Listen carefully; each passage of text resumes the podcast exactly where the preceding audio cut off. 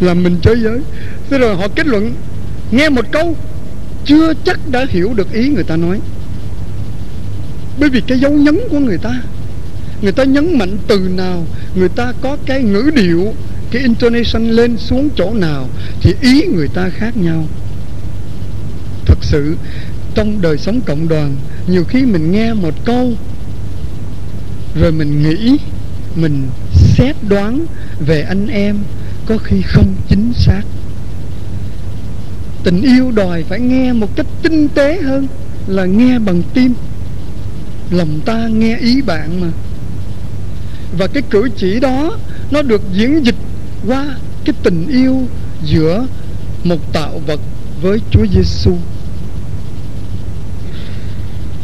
Tôi hay mời, nếu mà là tập thể các dì phước là tôi mời lên để nói, nhất là mấy em đệ tử đó hăng lắm mấy thầy hăng lắm. Cái gì cũng giơ tay xin nói liền. Mà nói rồi khó ngắt lắm. Nói quyên thuyên suốt mình phải lựa lúc nó thở. À, cảm ơn. Nó dữ tôi rình hay lắm tôi rình tôi thấy hít hơi lên kéo vai lên cái là tôi nói cảm ơn. À, được rồi là lúc đó thở là tôi nhảy vô mới được. Bởi vì phát biểu dài lắm.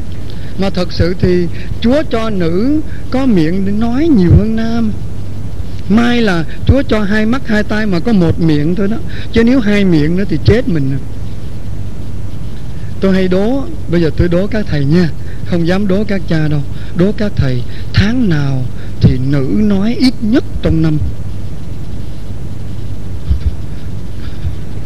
Tháng nào ạ? Dạ đúng rồi, tháng 2 chỉ có 28 ngày để nói thôi. Mấy bà nghe tức lắm rồi tháng nào thì nữ nói nhiều nhất trong năm. Tháng nhuần, tức là có dư một tháng nữa để tha hồ nói. Mấy sơ nghe tức lắm. Ừ. mà rõ ràng là tôi mời một chị ra nói, bây giờ chị ơi, có một anh chàng. Nó tới 10 lớp bố. 10 lớp bố, mấy bà không hiểu tôi nói tôi hay dùng cái danh từ chuyên môn của xe cổ mà. Cái bánh xe nó, cái lốp xe nó, mà nó bốn lớp bố là nó đã dày rồi. Tôi tám lớp bố đến 10 lớp bố là nó dày lắm, tức là mặt nó không biết mắc cỡ. Rồi là mặt 10 lớp bố thì nó đến nhà khách của nhà dòng nó ngồi nó cứ tỉ tê, nó nói này, nói nọ, mà dì muốn đuổi nó về. Bây giờ dì đuổi giùm đi. Anh đi về đi có bốn chữ thôi. Đuổi giùm đi. Đó, nói sao cái câu đó cho người ta về. Khó đó các thầy ơi quý cha ơi khó thật đó có gì ra nói anh đi về đi. Sức mấy mà nó về? Nói kiểu đó là nó không về rồi nó còn ngồi nó khoái nữa. Hay là anh đi về đi thật khó phải không? Hay là anh đi về? Đi! Nó khác nữa. Còn anh đi về, đi! Nó lại năn nỉ khác nữa. Có bốn chữ, cũng có bốn dấu nhấn đó. Cho nên có khi mình nghe, chưa chắc mình hiểu. Mà khi mình hiểu không hết, thì cái sự thật nó chưa là sự thật. Tôi đọc thấy trong sách thế họ nói thế này. Nửa ổ bánh mì thì vẫn là bánh mì phải không thầy? Nửa ổ bánh mì hỏi gì đây? Là bánh mì. Nhưng mà nửa sự thật thì không phải là sự thật.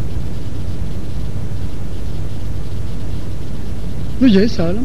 Cho nên cái điều người ta nói, người ta muốn nói thật với mình, mà mình nghe, mình chỉ hiểu mới phân nửa. Phân nửa đó có thể là sự xuyên tạc, có thể là điều không hoàn toàn đúng với ý người ta muốn nói. Nửa ổ bánh mì vẫn là bánh mì nhưng nửa sự thật không phải là sự thật. Cho nên có những người cứ hay trích ra một đoạn nào đó trong phúc âm rồi hạch hỏi lại mình. Tôi luôn luôn có một câu thôi tôi nó dễ sợ hơn. Biết mà không nói.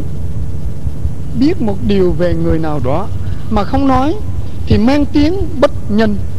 Chữ nhân đã đã có xin phép được viết trên bảng hôm trước đó. chữ nhân có chữ nhị bên cạnh. Nhưng mà nói về một người nào đó mà nói không hết sự thật. Cố ý hay vô ý không biết. Càng cố ý thì càng bất nghĩa. Vậy thì trong tình yêu, làm gì có chuyện giấu giếm khi đã tin yêu hòa lẫn trong nhau. Lễ Kitô vua làm cho mình suy nghĩ lại, đức vua cũng chỉ yêu cầu mình một điều, con có hiểu tình yêu ta không? Và nếu như câu chuyện của Kiệt Kê Ga mà thứ hai vừa rồi đã có xin phép nhập đề, nếu ai hiểu được tình yêu của đức vua ấy thì cái việc đáp lại là niềm hạnh phúc của ngài cho nên, hôm nay nói lòng vòng lòng vòng. Trong tình yêu, sự tế nhị để lắng nghe và để hiểu. Và trong đời sống giữa anh em với nhau, cũng phải có một sự tế nhị. Chiều hôm qua mình nói, có những câu nói không đáng gì. Nó như tờ giấy bạc 200 nhưng xin đừng coi thường nó như cái kim gió của đồng hồ nhưng đừng có xem nó là không có giá trị. Một lời nói một câu cảm ơn một tiếng xin lỗi đều có giá trị hết. Và nhất là nói bằng lòng chân thành của mình để xây dựng để động viên anh em mình. Nhất là uh, xin đừng đừng quên một nét đó là phải có những chi tiết trong tình yêu. Phải biết có những sáng kiến để tạo ra những chi tiết. Là vì nữ giới thì chi tiết mà nam giới thì rất tổng quát. Cho nên có khi bên các dòng nữ, người ta tổ chức từng tam nhật, từng cửu nhật. Rồi người ta có nhiều chi tiết lắm, có lẽ mình cũng không nên bắt trước nữa. Như lễ khấn thì là kết hoa trên cái lúc á, rồi kết hoa hồng trên cây nến nữa rồi có những cái lễ gọi là lễ hâm nóng tình yêu. Hâm. Cũng hay đó. Họ có rất nhiều chi tiết để nâng đỡ cái bề ngoài của mình. Tôi đến mấy chị về sân de pôn tôi thấy một chị chị đó ngày nào cũng lo phụ trách vấn đề lặt rau dưới bếp. Hay xe chợ về thì mấy chị xuống lặt rau. Mấy chị lớn tuổi rồi rồi hôm đó đến sinh hoạt với trẻ ở đó thì thấy chị đi ra mà mặt đẹp lắm. Trên lúc có kết hoa rồi, có cây nến cầm mà thổi rồi, nhưng mà cũng có hoa hồng. Tôi hỏi lễ gì vậy? Hôm đó là là ngày lễ truyền tín. Bà cười mà nói, lễ hâm nóng tình yêu. Dễ sợ ha? Tình yêu người ta còn khuyên nhau là phải có những chi tiết yêu hôm nay hơn hôm qua và thua ngày mai nhưng mà có khi nam giới của mình hơi lý trí một chút. Không cần. Không cần nó cũng nguy nguy đó. Trong đời sống gia đình mà không cần như vậy thì người vợ buồn lắm. Ngay cả ông bố tôi. Bây giờ bố tôi qua đời rồi hồi đó tôi đi học ở Nha Trang mỗi lần hè về, tôi nghe trong sách giáo lý hôn nhân nói, người đàn ông phải hiểu tâm lý người vợ mà người vợ thì sống và yêu bằng tay cả đời đó trước khi yêu nhau thì trước khi cưới đó, anh nào cũng nói nhiều lắm. Nào là, em ơi, anh yêu em hết cả cái xóm phước lý này có mình em à. Em đẹp nhất từ đây ra bến phà có mình em à. Nói rất là ngọt, nhưng mà khi cưới về không nói nữa. Không thấy khen vợ câu nào, không thấy cảm ơn, không thấy động viên và không thấy xin lỗi. Mình có lỗi không? Xin tự ái lắm ngay cả tôi tôi đọc, tới đó tôi thấy hay quá, tôi về về hè đó, ở cả hai ba tuần mà tôi nói, ba ơi, ba, sao ba không nói gì hết, cho má vui. Nói, mày mày mày đi nhà vòng về mày dạy tao hả? Tôi sợ quá, tôi im luôn. Tôi nói, không không, nếu mà ba cho phép thì con nói. Ba phải nói để cho má ở nhà má vui chứ. Nói gì? Nói mấy bà lần mặt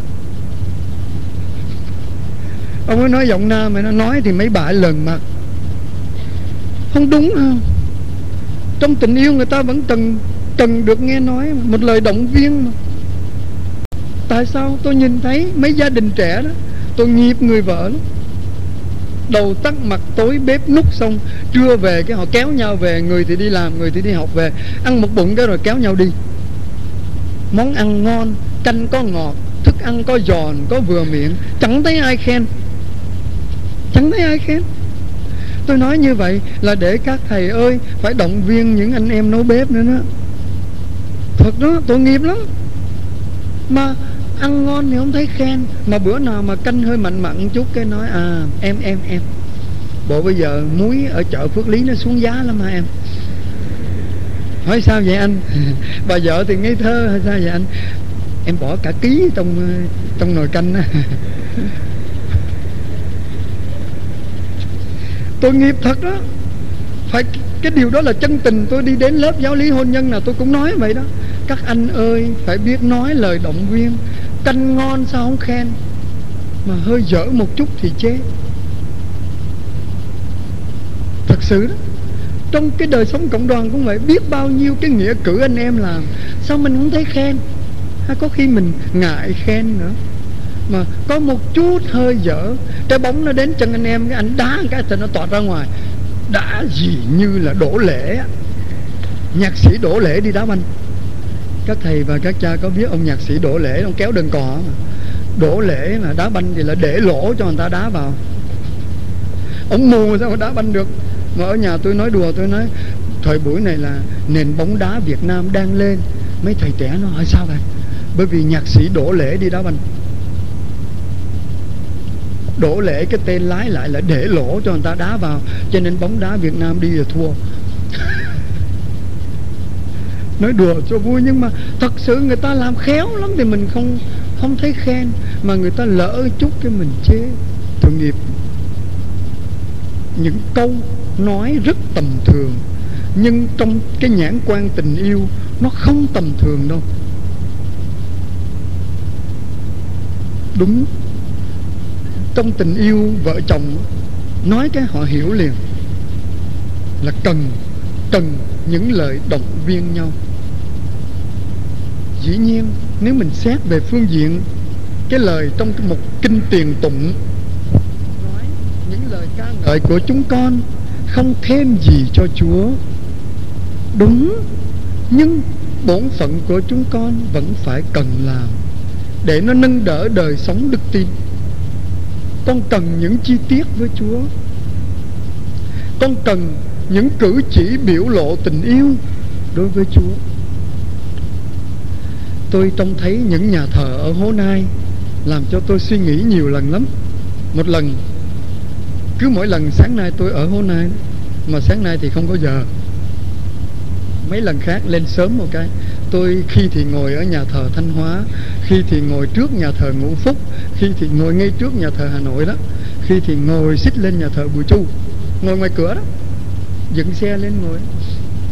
Mấy em nhỏ nó đi ngang nhà thờ, nó cầm quyển vở, nó đi học giáo lý chứ gì. Rồi nó đi ngang nhà thờ cái, nó cúi đầu chào. Dễ thương ghê. Thật dễ thương một cử chỉ nhỏ nhỏ để nó tôn kính nhân vật đang ở trong nhà tạm. Cần thiết, chứ đừng nói không cần. Cái đó bề ngoài. Đừng nói là bề ngoài không cần.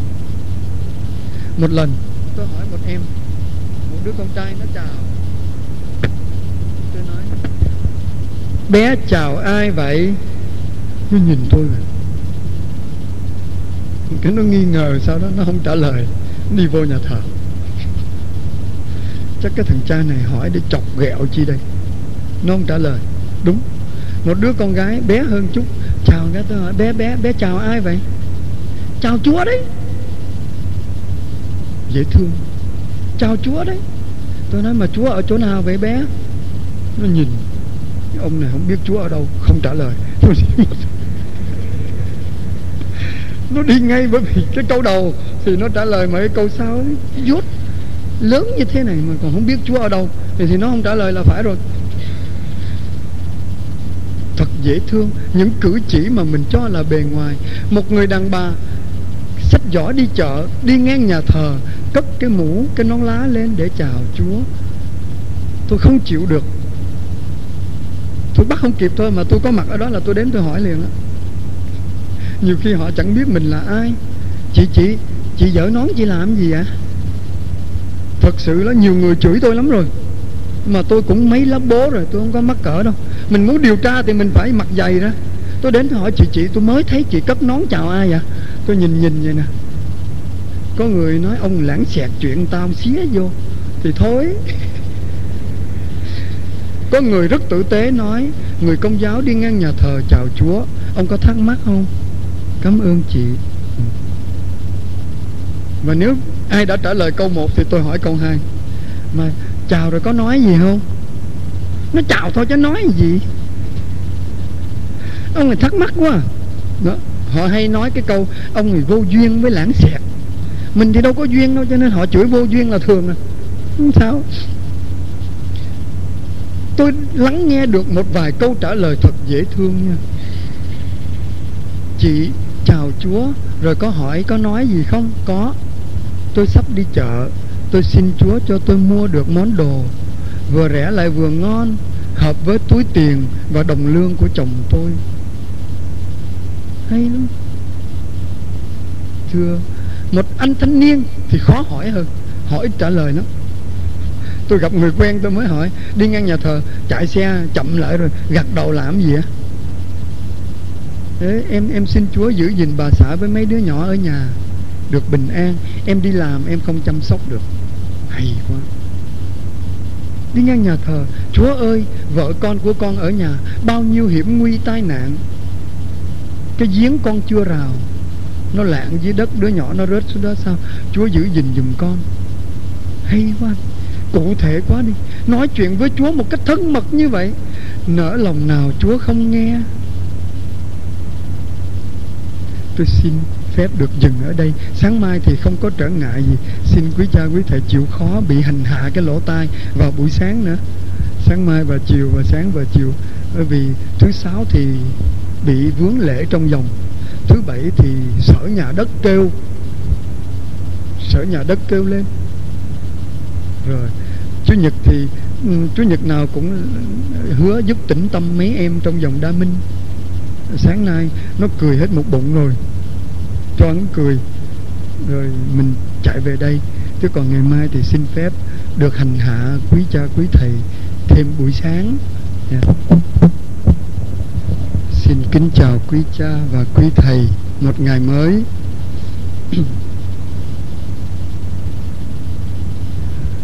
Xin được chia sẻ một tâm tình ganh tị. Bởi vì thấy có thầy nào đó khéo léo cắm hoa, không thua gì bàn tay nữ nhân. Cho nên tôi đâm ganh tị. Mặc dù tôi không biết thầy nào. Có lẽ càng lớn tuổi thì càng sinh tật. Bây giờ tôi sinh tật ghen. Tôi ghen với những thầy còn trẻ hơn mình. Là vì mình già rồi không bao giờ trẻ lại được tôi ghen với những người nào khỏe mạnh hơn mình. Tôi ghen với những người nào khéo léo hơn mình. Cũng đúng thôi. Nhưng mà nói cho vui, và mình ghen với những người nào mà hình như cuộc đời họ ý chí kiên cường hơn mình. Mình thấy mình không bằng, mình cũng ghen đó hôm nay, xin ở đầu giờ được đọc một đoạn ngắn của người tử đạo đầu tiên ở nước ta Andre Phú Yên. Xin phép được đọc à, chúng tôi nó sai với nguyên bản. Anh bị đeo gông. Một chút xin mời thầy nào lên vẽ dùng cái gông. Tuần này là tới phiên các thầy vẽ dùng tôi tôi không vẽ nữa. Anh bị đeo gông nặng nề nên không làm gì được một cách thoải mái vị giáo sĩ nói với anh một cách kín đáo rằng, đó là cha Alexander Roth. Con yêu dấu của cha ơi. Cha biết hôm nay con sẽ về thiên quốc và con sẽ về trước cha. Con hãy hãnh diện vui mừng vì thiên chúa đang chờ đón con kìa. Cha ơi, con biết rồi. Con đã chuẩn bị sẵn sàng từ lâu. Nếu con có chết, sẽ có nhiều người đi theo Chúa hơn. Cha ơi cha đừng buồn. Khi về cùng Chúa rồi, Con sẽ cầu nguyện nhiều cho cha.